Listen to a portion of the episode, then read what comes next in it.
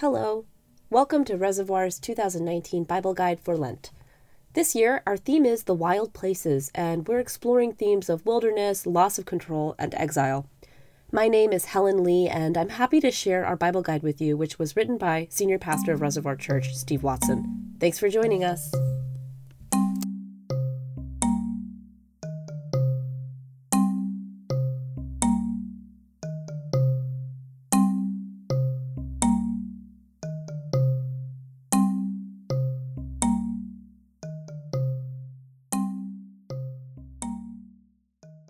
Reading from the Gospel of Mark, chapter 4, verses 35 through 41.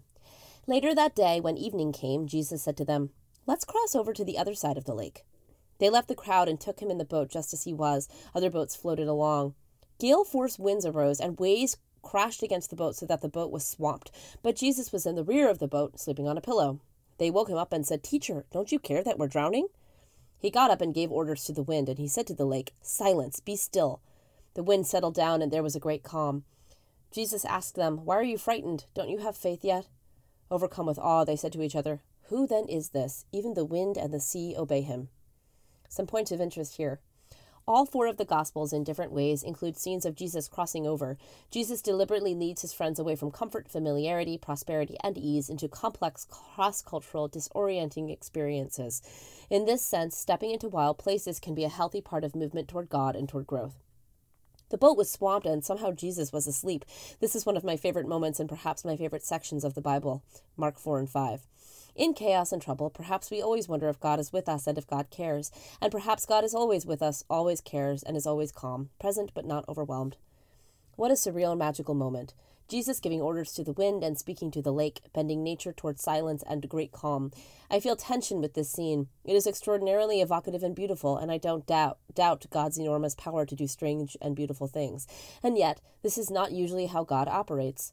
With or without our prayers, overwhelming laws of nature, adjusting science for our benefit.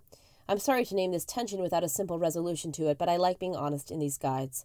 I'll only add that I feel about the scene like I do about all things epic. Epically amazing moments really happen, unusual as they are, and hard as they are to believe to those who aren't there. I find them beautiful and glorious and important to my life and faith, but I don't let them lead me to despise the ordinary. In other words, in the great majority of ordinary days and ordinary struggles, I hope to experience God with me, adding hope, love, peace, and joy to my experience without changing my circumstances. When my life or circumstances are altered, and stunningly, well, that's pretty awesome as well, of course, just not the usual course of things.